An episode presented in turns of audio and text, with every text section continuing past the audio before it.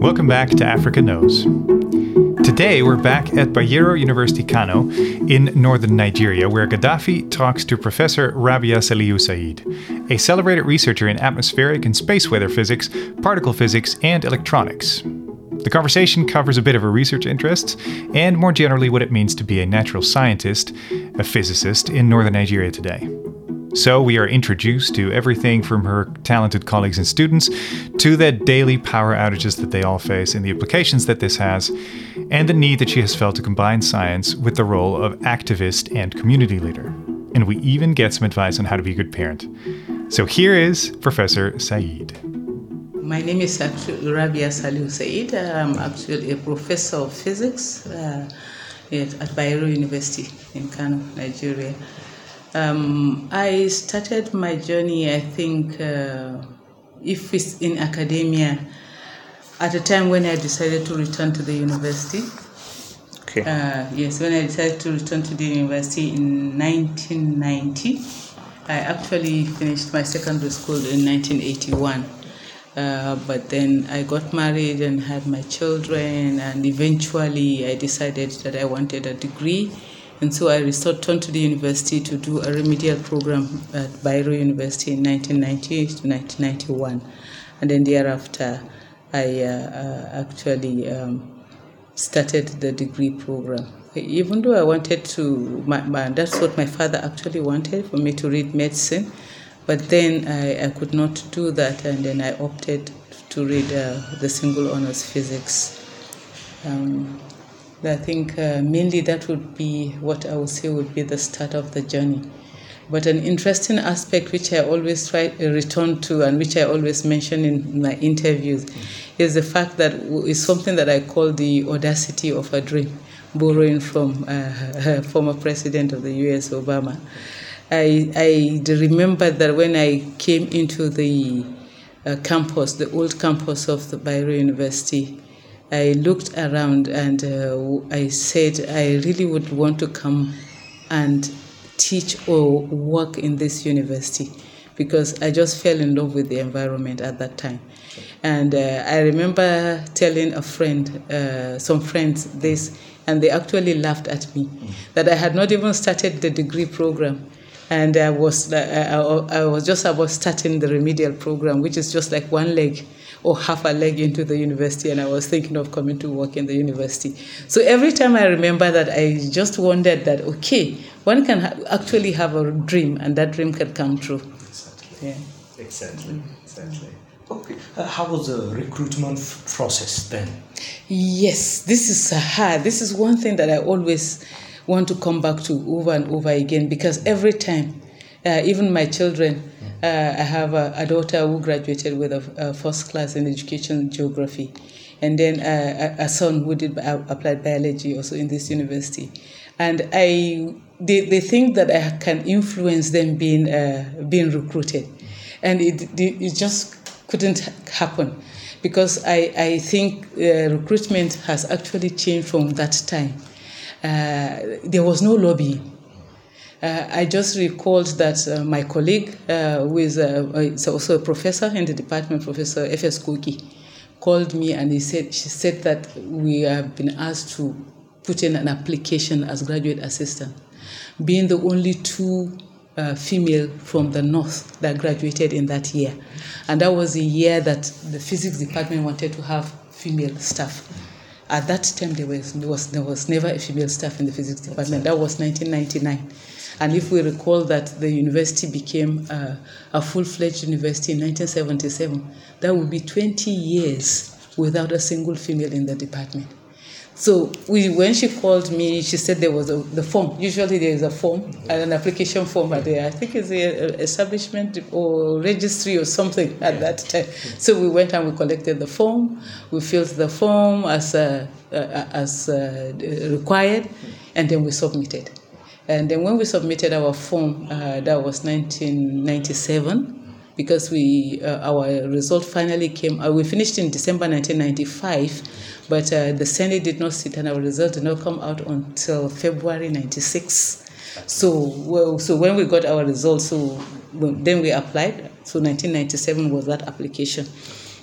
uh, because people went for NYSC. Exactly. Uh-huh, so they finished in 97 and there was a call for application. I had an exemption because I was already over uh, the age uh, for to, to serve. So I got an exemption certificate. So um, when we filled the form, we just submitted through the head of the department. Uh, Professor E.O. Musa was the head of department that time. He's still in, he's still in the department. So he submitted our form um, uh, and then no, no. In that at that time, it was Professor Ndefru who was the head of the department. Yes, yes. We submitted our form. We were supposed to be called for interview, and then there was nothing. We didn't hear anything. We waited and waited until 1999 when Professor E.O. Musa was the HOD. And then we were informed that what happened was uh, the VC at that time, uh, Professor Dambata, uh, stopped recruitment of all graduate assistants. There were no GAs taken in that year and that was why we were not okay. called. But when prof- uh, late Professor uh, Musa Abdullahi became uh, Vice uh, Chancellor, I, I, we were informed that he asked uh, that where graduate assistant recruitment, he was going to do recruitment for graduate assistant, and then he was informed that there were some people who put in their application uh, in 1997 and then nothing was done. Yeah. So he said, okay, can they fish out all those applications and call people? Uh, that time you there was no there, there was there were no mobile phones. Yeah. so in order for someone to reach you you usually have a phone number maybe of a neighbor who have landline. So they will call that number and then they will say they are looking for uh, so we I had a neighbor I think they will say they are looking for uh, Rabia then you will now they will now come they say okay they call back in maybe in 10 minutes. Mm-hmm. then they will rush to come and call you. And then you go to the your neighbor's house that, that have the phone and you wait for the call to come in. And then so we got the information that we were, we were to come for an interview. And then we, we came for the interview we were interviewed and uh, Professor uh, F.S. Kuki and myself were selected as a graduate assistant. And uh, we resumed, uh, uh we accepted and that we will resume on the 15th of September 1999 and that was when with the journey began. it was quite interesting that immediately we were recruited, hmm. and, and there was an ASUU strike. So we, we, we it was like we we just we got recruitment, hmm. and then in October um, we were not paid because 15th of the end of September we were not paid, and then by October we were still on strike, hmm.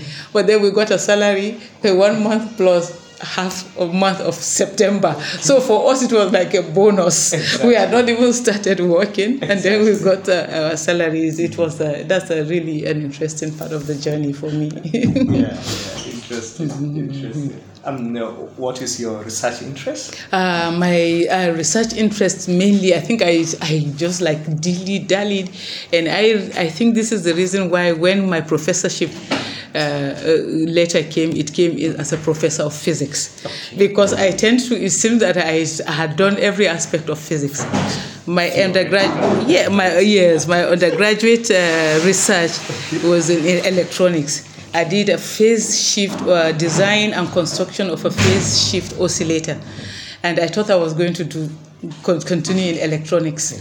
But the, the, somehow, when I came to do my master's, I ended up doing my master's in particle physics. so I did my master's in particle physics, looking at the uh, the, the, new particles, uh, the boson, and uh, and uh, and all the different kind of flavors of particles. Mm. And I had that interest, but because my supervisor was Professor Ndefru, who later left, so I didn't have guidance in that direction. So, and then when I started my PhD, my professor was uh, Professor M.M. Kashimbila, and uh, his, his own field was more of a, uh, of a theory, theoretical, the Mie theory. So uh, I wanted to do something in atmospheric physics. So I somehow combined, uh, yes, I somehow combined my interest in, uh, in atmospheric physics. I did a study in dust aerosols and looking because dust aerosols also scatter they scatter radiation and then i wanted to look at how Mie scattering uh, uh, theory can be used for the scattering of dust in the atmosphere. So this is how I ended up with my with my research interests, which is which is like diverse, exactly. you know, almost touching every every exactly. field of yes. physics. Yeah, very diverse. Yeah. Uh, what do you think of Nigerian academia? Um, I I think that Nigeria I, uh, Nigeria academia is really a good one because we have a lot of brilliant minds, and uh, I my my own feeling is that is the lack of resources, the lack of uh, enough funding that is actually bringing down the uh, the standard of academy in Nigeria. Not that the uh, the academics or the academia is, is bad.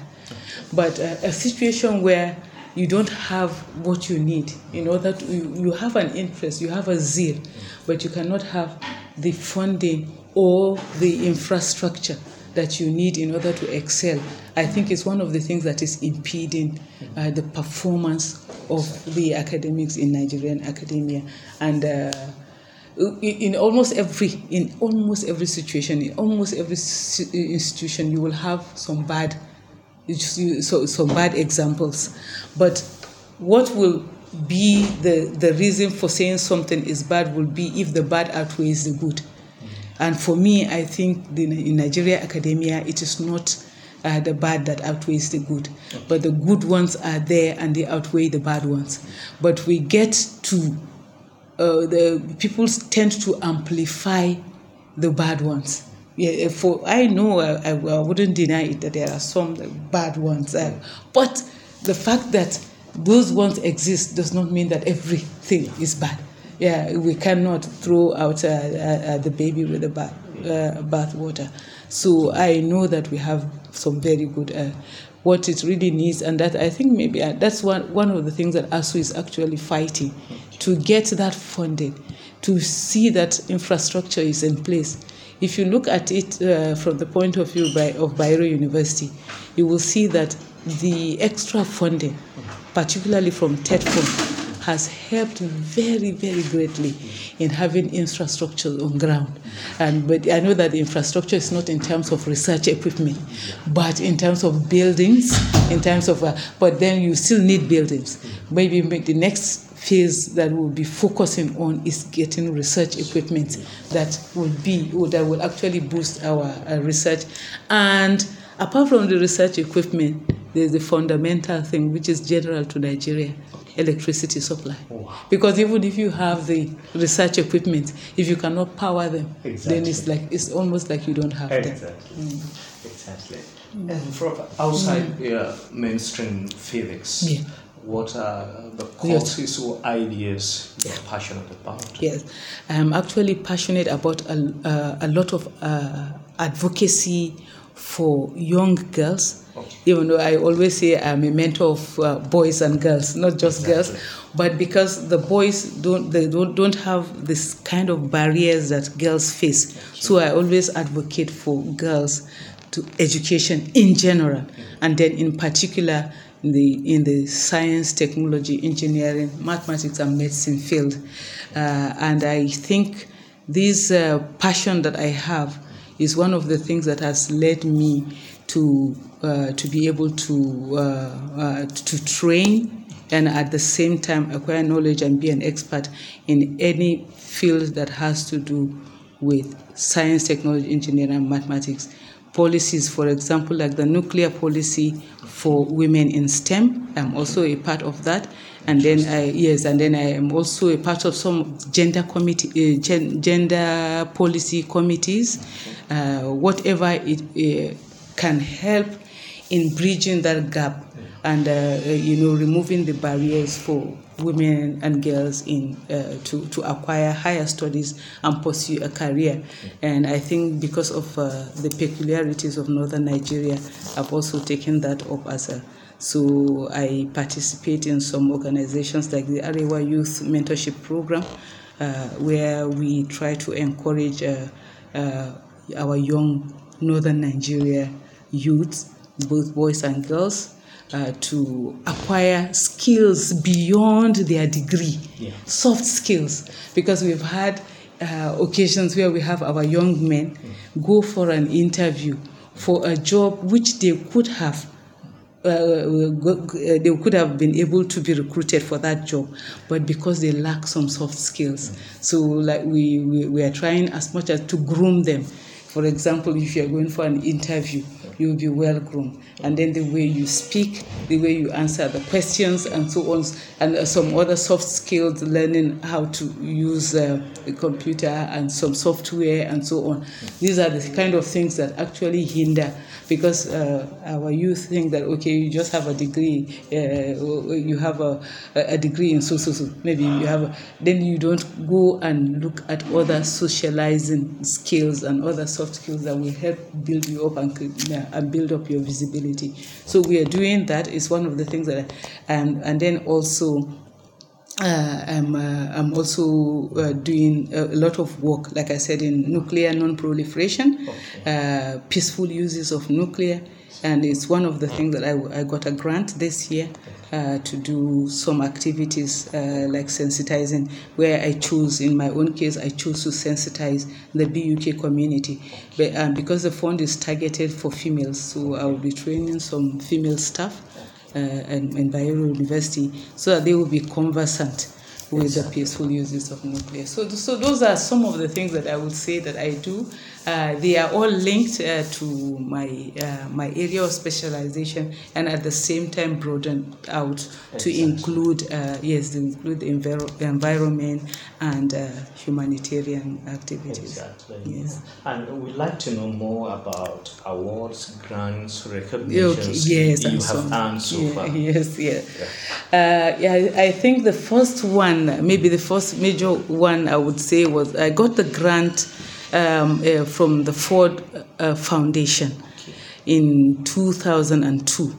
That was my first grant to go for a master's degree. Um, I I I put, tried to pursue my dream because I have physics and and sometimes you know physics tends to like if you say you, you have a degree in physics, people tend to be uh, like reserved because uh, traditionally Yes. Physicists are, are, are, seen to be eccentric pe- mm. people who only speak this big, big this thing of physics yeah. and that people cannot understand. understand yeah. So I tend to have this ba- ba- barrier whenever I go into a development work, okay. and, uh, and and I say what they say what degree what what's your field, and I said uh, I, am I'm, I'm a physicist. Mm-hmm. So I wanted to have a degree that is away from physics. Mm. So the Ford Foundation grant gave me uh, a chance to do a degree in environment and development. So I did a master's degree in environment and development. So whenever I'm working in, in, in, in, in a situation where it's about development or the environment and they ask me, what's your field of study, I will put in, I will just leave the physics out and I will say, I have an MSc in environment, environment and development. And then, then I can fit in and then people will now feel comfortable to discuss with me. Because when I say physics, they seem to think that I will be look, belittling them or I will think that I have a higher IQ IQ than they do, they do. Exactly. So I play down when, when I'm in, in the development uh, arena. So I have a, I got that grant and I went to the University of Reading in the UK uh, between 2002 and 2004, and then I got a master's degree in environment and development and then uh, then after that I kept on doing work uh, my my what I called my my day job okay. which is the one I earn my salary I do my lectures in physics and then I go and do the NGO work which has to do with development the exactly. environment mm-hmm. advocacy and so on I do all of that uh, I, I, and, and then finally I got also an, another award in 2015 and that is the Elsevier Foundation Award but that is awarded by the Organization for Women in Science in the Developing World, together with the World Academy of Science that is based in Trieste, Italy, and together with Elsevier Foundation. And uh, I was given that award uh, as one of, one of the five scientists that year uh, because it, the award was for the physical sciences. Uh, three of us from Nigeria, myself from Bayero University and uh, uh, another one from University of Ibadan and another from University of Covenant University, uh, and then another lady from Sudan, and then one from Vietnam. So five of us, and the award was given to us at uh, at the American Association for the Advancement of Science in San Jose, California, uh, in February 2015. Uh, and I think after that, I got some other awards. After coming back in 2015, but coming back to Nigeria, there was a Kano State, uh, there was Science and Technology, Ministry, uh, Ministry of Science and Technology, which I think has been merged now. Uh, at that time, uh, uh, Hajia Zainab Audubako was the commissioner then. So we were also selected and given an award for the contribution to science in uh, Kano State.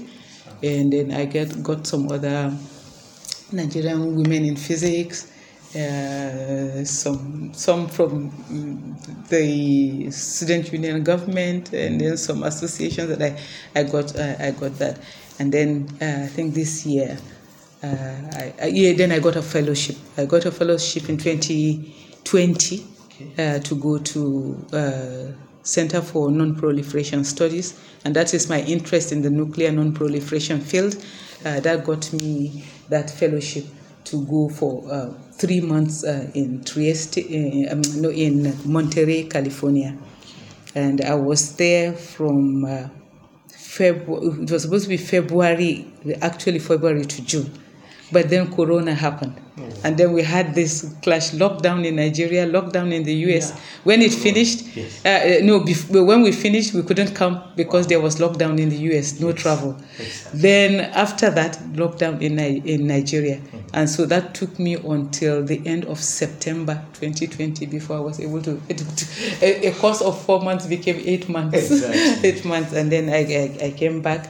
Uh, uh, after that, uh, oh, I got then uh, an offshoot of the training that I got in Monterey is what got me this grant from the CRDF Global Civilian Res- Research and Development Foundation. Um, they gave me a grant this year in their uh, best uh, bridging and creating best practices for women in nuclear uh, security policy and non-proliferation. And that is where I will be training some of the female staff in Bayero University for them to also have a, first, a, basic knowledge Yes. and therefore be able to Exactly. uh, either retrain others or also be able to be campaigners Exactly. for peaceful uses of nuclear. Exactly. From the debates uh, around decolonizing the academy, Hmm. does this mean something to you? Like decolon. Decolonizing the Yeah, academia. yeah, yeah. Okay. Is it like Yeah. pri- privatizing it or no? No, that- no, no. No, no. It, it, it's like uh, separating the academia from the impact of uh, Okay. colonialism. Okay. Yes, okay. exactly. Oh. Yes. Ah, Yeah, do we still? that? I don't know. I know. I'm not. only in the humanities. Oh, yes, I think it's not. We don't have it. I think it's more in the humanities because for the sciences, if I take physics, Okay. ah, there is no nothing colonialism about Einstein's Exactly. theory, for Yeah, it's a example. pure science. It's a pure science. It's, Yes. uh, Einstein's theory is the same. Okay. uh, the way we, can interpret it Okay. here in Nigeria without, uh, and then they, they will interpret it the same maybe in England. Yeah, so I don't know. exactly. Uh, and I've actually never, until Okay. you asked me this question, I've never actually looked at it Yeah, to see if it's really relevant. But if it really impacts in the humanities, I think it's something worthwhile.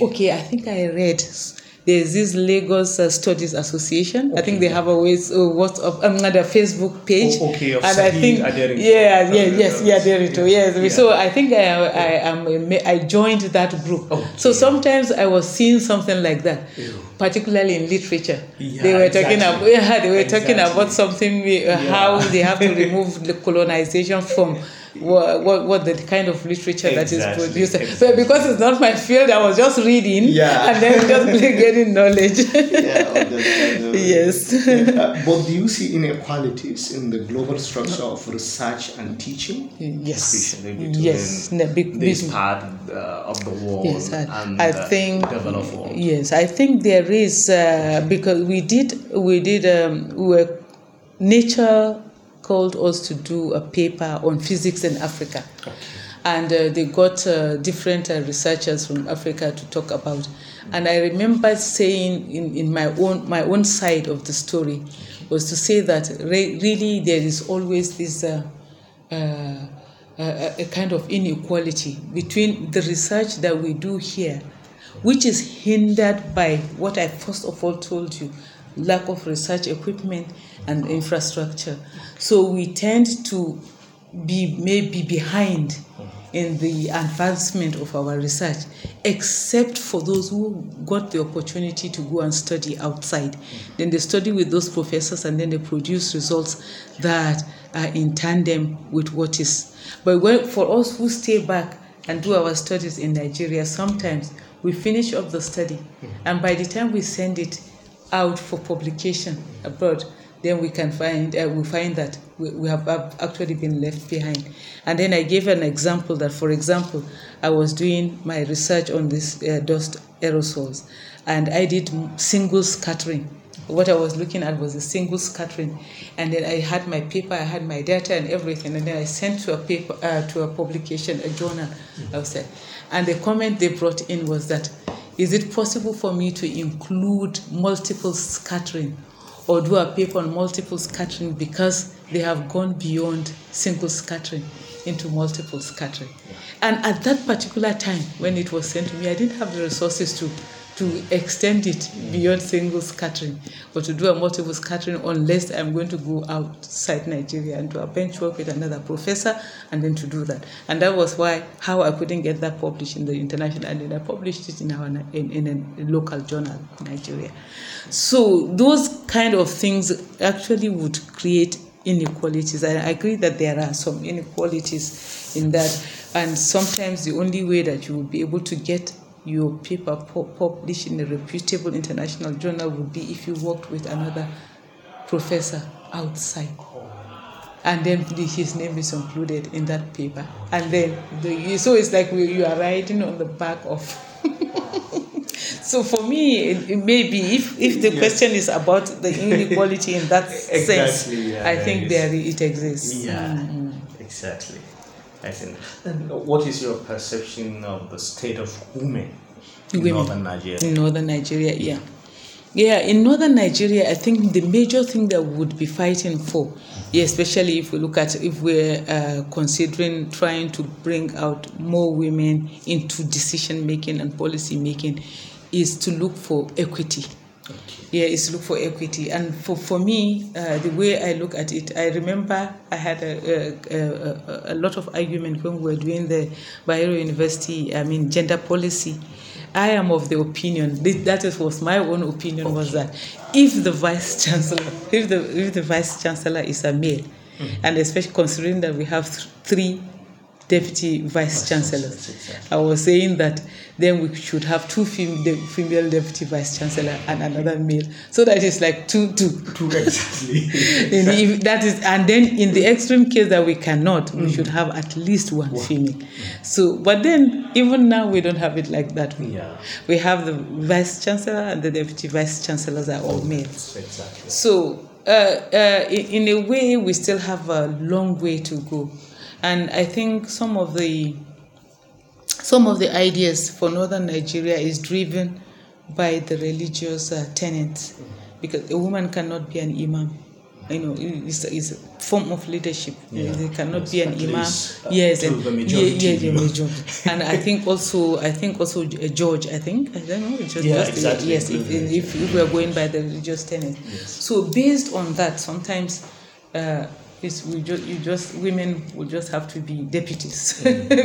maybe but uh, in in a non uh, religious settings uh, I think we are getting it because we have chief justices uh, who are exactly. even in northern Nigeria who are female mm. and that is accepted it's still not being probably because it's a secular uh, state that is we are operating so that that doesn't come in um, um, uh, I really, I think these are some of the stages, and then also uh, the fact that male, the male is usually the head of the family, and therefore their decisions are still the ones that will be taken.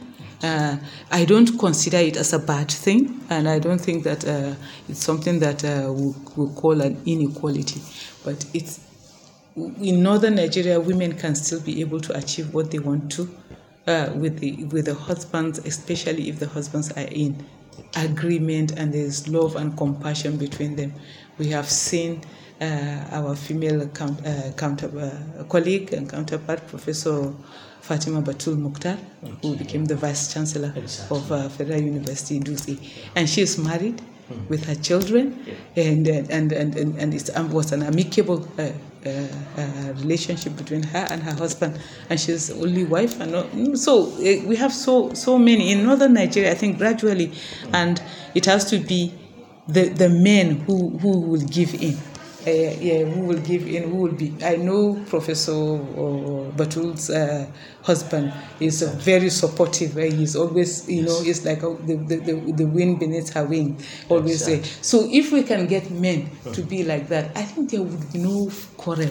There will be no fight. It, things will move smoothly. but in the situation where you, where we have that we don't get that understanding, I think that is why uh, some of these um, uh, issues come up. Yes, yes, yes. yes. And we, in our advocacy, we have decided that most of the things that we're going to do, you will see even the training that we are going to train only females. Then we, we have our resource persons, we have our uh, our our project team comprising of male and female. Because we know that you cannot just say train Exactly. just females. If you don't bring the men on board along, then there will be there, then there will be problems. So it's a matter of uh, if you Equality. as yes as you as you are training the females also bring their men uh, along and also train them. Once they are on the same page then there will be no there, there will be no problem. Exactly, exactly. And uh, what do you think is the ideal way of raising a girl child? Okay. Um, uh, I think, okay, if I go by what I have done, uh, I have raised my girls. I have four boys and two girls. So that, that idea of saying that the girl will be the one to do all the housework, to do the cooking, and so on, that from the beginning, I, I, I, I said no. You abolished that. You abolished that. exactly. So you will find my son Muhammad washing plates in the kitchen. You will find Umar washing plates in the kitchen. Any of them, if if it's food, if if if he comes in, Umar comes in and says, "I'm hungry," I say, "Go and cook." Yeah. So if that is the kind of policy they, so I raised the girls to to to know that they can do uh, what uh, it's the same kind of job that the, the boys can do and they can also do their own and then also the boys can do what the girls can so it's like a the only thing is you can't behave if you are a boy you can't behave like a girl. Either that is i mean in mannerism. Yawa. you too if you if you are a girl you can't behave like a boy because our religion po- uh, forbids that. But just doing the work like going to cook doesn't make you not to be a man.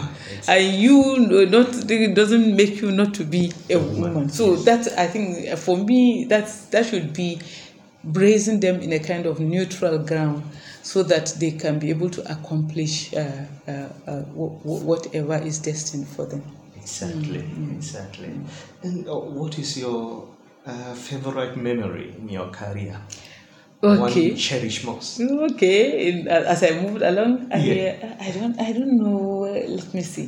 I still keep saying that, that, that winning that award Okay. of the Elsevier Foundation, it- because it was like the one that opened uh, a lot of doors for visibility for me, Okay. for people to know me, to contact me, to ask me to be on a on a panel as a keynote speaker, to be a, a panelist in some discussions. All of that actually started after I won the award in 2015. Yes. This is because when we won the award, I didn't even know about Twitter. I remember we were in, in, in San Jose, yeah, and one of the reporters that was supposed to take all our interviews down he came. He said, "When I finish, I'll put it on Twitter." And I oh. said, I, don't- I don't know what's Twitter. And then he said, he said, okay, you should create a Twitter handle. Handle, so it was in 2015 that I, that I created that, my, that Twitter handle. Okay. And that's so, so you see, that gave me. And then somebody did a Wikipedia entry oh, for me.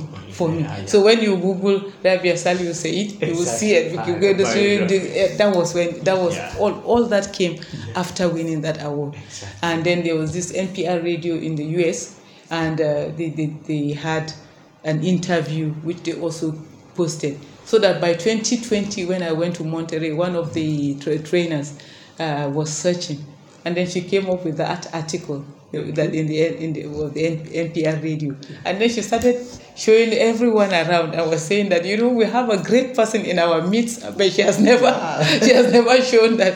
And then I, I was saying, please don't say anything. And then she just sent it to all of them. She said, exactly. you know, she was here in 2015 mm. uh, because uh, Monterey is also in California, yeah. San Jose in California. So she was here in 2015 and she was given an award. And you know, look at all the interviews. And then so you see, it re- actually. Yeah put me in the in the uh, yes in the international arena yeah. and then uh, people got to know about me and i think that's why sometimes i always say that that's uh, is is is a great event in my life that actually yeah. and uh, what is your hope for the future my hope for the future if Allah keeps me alive, I really would want to. I've been saying this over and over again that I would want to create a kind of a, a, a foundation or a safe haven where girls who have uh, a kind of problems can come and say that okay they are here and they found succor. You will be able to advise them you will be able to give them uh, you know uh, uh, counseling. It's it's something that I've been dreaming about but which I don't know if I do ha- I end up having the funding and uh, and I'm alive yeah. because I'm 58 oh. years old now. so I don't know in two years' time I'll be 60.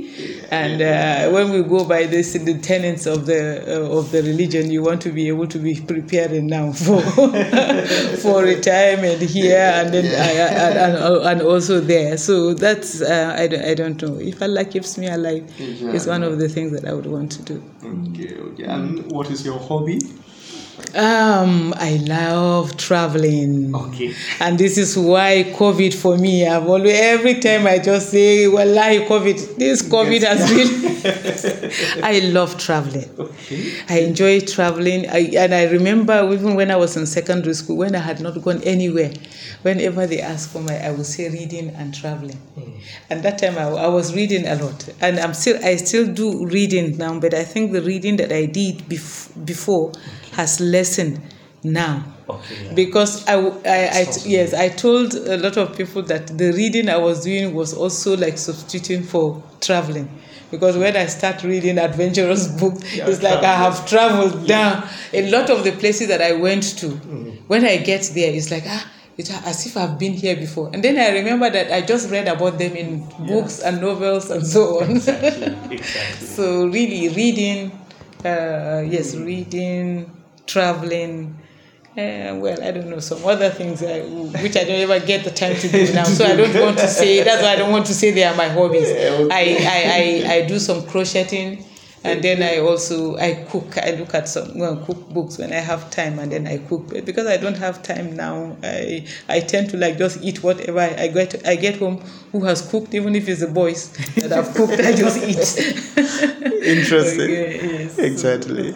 Exactly. Thank you very much. For- Thank you for listening to this Africa Knows podcast. If you want to know more, visit africaknows.eu, and we'll talk to you again soon.